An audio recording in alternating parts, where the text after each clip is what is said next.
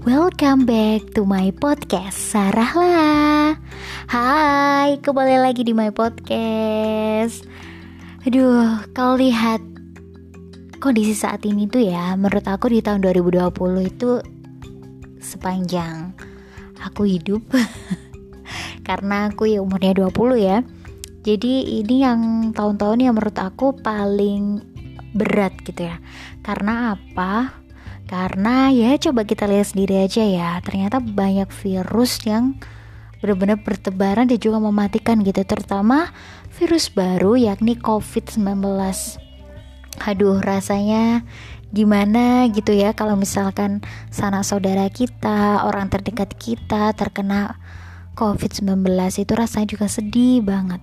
Dan saat ini juga kita bisa lihat ya bahwa cuaca itu udah nggak mendukung banget mulai dari perpindahan musim kemarau menuju ke musim penghujan dan ini nih imun-imun tubuh terkadang mulai turun. Harus butuh penyesuaian atau adaptasi. Jadi buat teman-teman yang setia dengerin podcast Sarah semoga keluarganya dilindungi dari segala jenis penyakit dan tetap bisa berkumpul dengan keluarga tercinta. Amin. Nah, di pembahasan kali ini Sarah bakal membahas mengenai adaptasi. Oke, adaptasi. Kalian menurut kalian seberapa penting sih adaptasi itu? Kira-kira kalau menurut aku ya, adaptasi itu penting banget karena setiap orang itu pasti itu butuh lingkungan. Kenapa kok pasti? Jadi kita lahir aja itu loh harus ada dukungan dari lingkungan dan alam sekitar. Kalau misalkan kita tidak ada dukungan ya kita nggak mungkin bisa lahir dunia ini dengan selamat. Nah jadi menurut aku adaptasi itu sangat penting banget. Apalagi anak rantau kali ya. Jadi perlu adaptasi baru. Ya siapa nih pendengarnya Sarah yang masih anak rantau? Nah, banyak ya pasti ya. Sarah juga anak rantau kuliah di Malang dan asal dari Madiun. Tapi nggak apa-apa ya. Kalau dibilang eh, masa-masa uh, kapan sih yang paling bahagia di hidup Sarah? Jujur ya Sarah ngerasa masa-masa yang paling bahagia itu adalah masa kecil.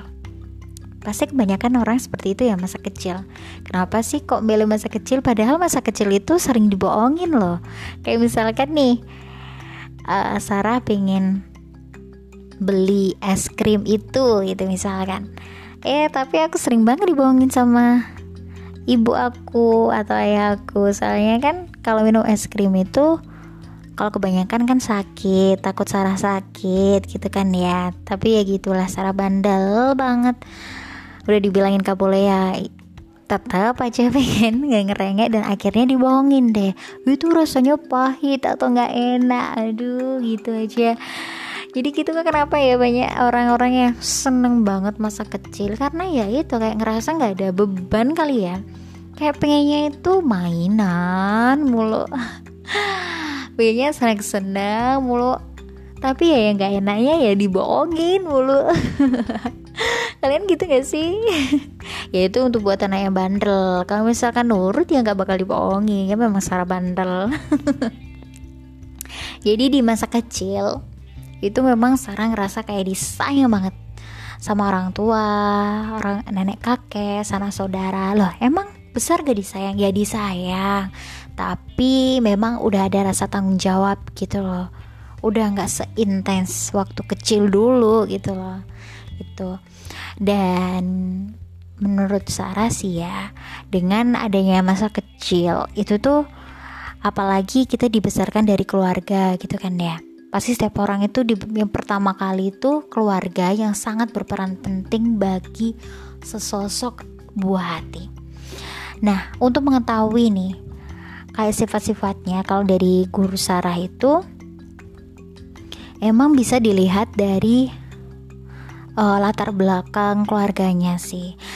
Jadi kan setiap orang tuh memiliki sifat yang berbeda-beda manja suka caper emosional atau lain sebagainya lah. Itu bisa dilihat bagaimana kedua orang tuanya itu mendidik dan lingkungan-lingkungan sekitar tuh bagaimana. Nah seperti itu. Jadi menurut aku memang lingkungan itu sangat penting. Nah tapi apakah hanya lingkungan keluarga aja? Menurut aku sih enggak. Jadi jangan sampai kita itu ngerasa oh aku nyaman deh di lingkungan keluarga aku. Tapi takut untuk keluar. Ya gak bisa hidup kita. Maksudnya gak bisa hidup gimana? Mati? Ya enggak. Tapi kurang pengalaman gitu loh. Jadi kalau misalkan uh, kalian masih sekolah gitu ya. Pendengar-pendengar podcastnya Sarah hingga masih sekolah itu dianjurkan deh buat ikut ekstra. Jadi kalian biar tahu gitu loh rasanya hidup di luar dari zona nyaman itu kayak gimana. Dan itu bisa melatih nih buat beradaptasi ke lingkungan baru. Nah jadi cara seseorang beradaptasi ke lingkungan baru itu sangat uh, dekat dengan peran keluarga karena di peran keluarga itu pasti akan mengajarkan mengenai cara mengelola emosi, sikap, mengambil keputusan. Kita belajar dari situ, dari keluarga. Jadi kalau misalkan kita berkembang di keluarga yang benar-benar mendukung kita dan berusaha membuat kita yang lebih baik lagi dan mendorong kita untuk keluar dari zona nyaman dan berusaha untuk beradaptasi dengan lingkungan yang baru, pasti deh anak itu akan luar biasa sekali. Lah kalau misalkan nggak seperti itu, ya nggak masalah sih.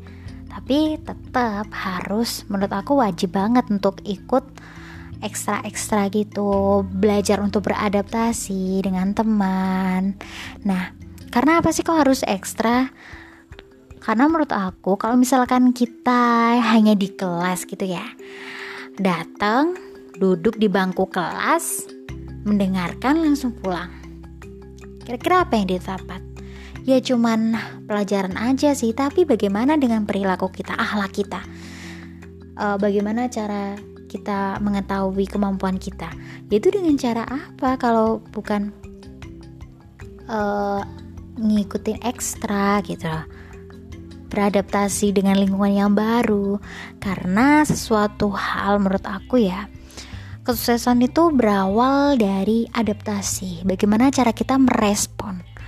Merespon suatu keadaan atau suatu lingkungan yang menurut kita itu merugikan kita.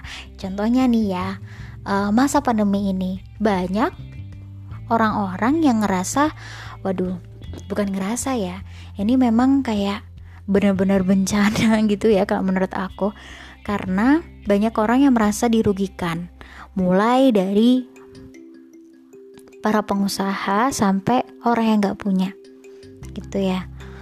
Ya pengusaha banyak yang bangkrut terus karyawan banyak resesi. Bahkan orang-orang yang hidupnya juga sulit pun uh, tambah sulit lagi gitu loh karena nggak ada penghasilan. Apalagi juga ada PSBB gitu ya. Aduh gerak gerak gerik untuk mencari nafkah itu juga dibatasi gitu nah jadi ini tuh butuh adaptasi yang sangat tinggi. Bagaimana caranya kita itu bisa bertahan hidup dengan situasi yang sangat sulit. Jadi adaptasi itu penting. Gimana caranya ya? Kita ya harus berpikir sekreatif mungkin agar kita itu didukung oleh lingkungan kita meski hanya meski kalau kita lihat ya pandemi covid-19 entah nggak kapan ya berakhirnya kan juga nggak tahu tapi semoga aja berakhir gitu ya. Ya itu adaptasi dengan cara beradaptasi.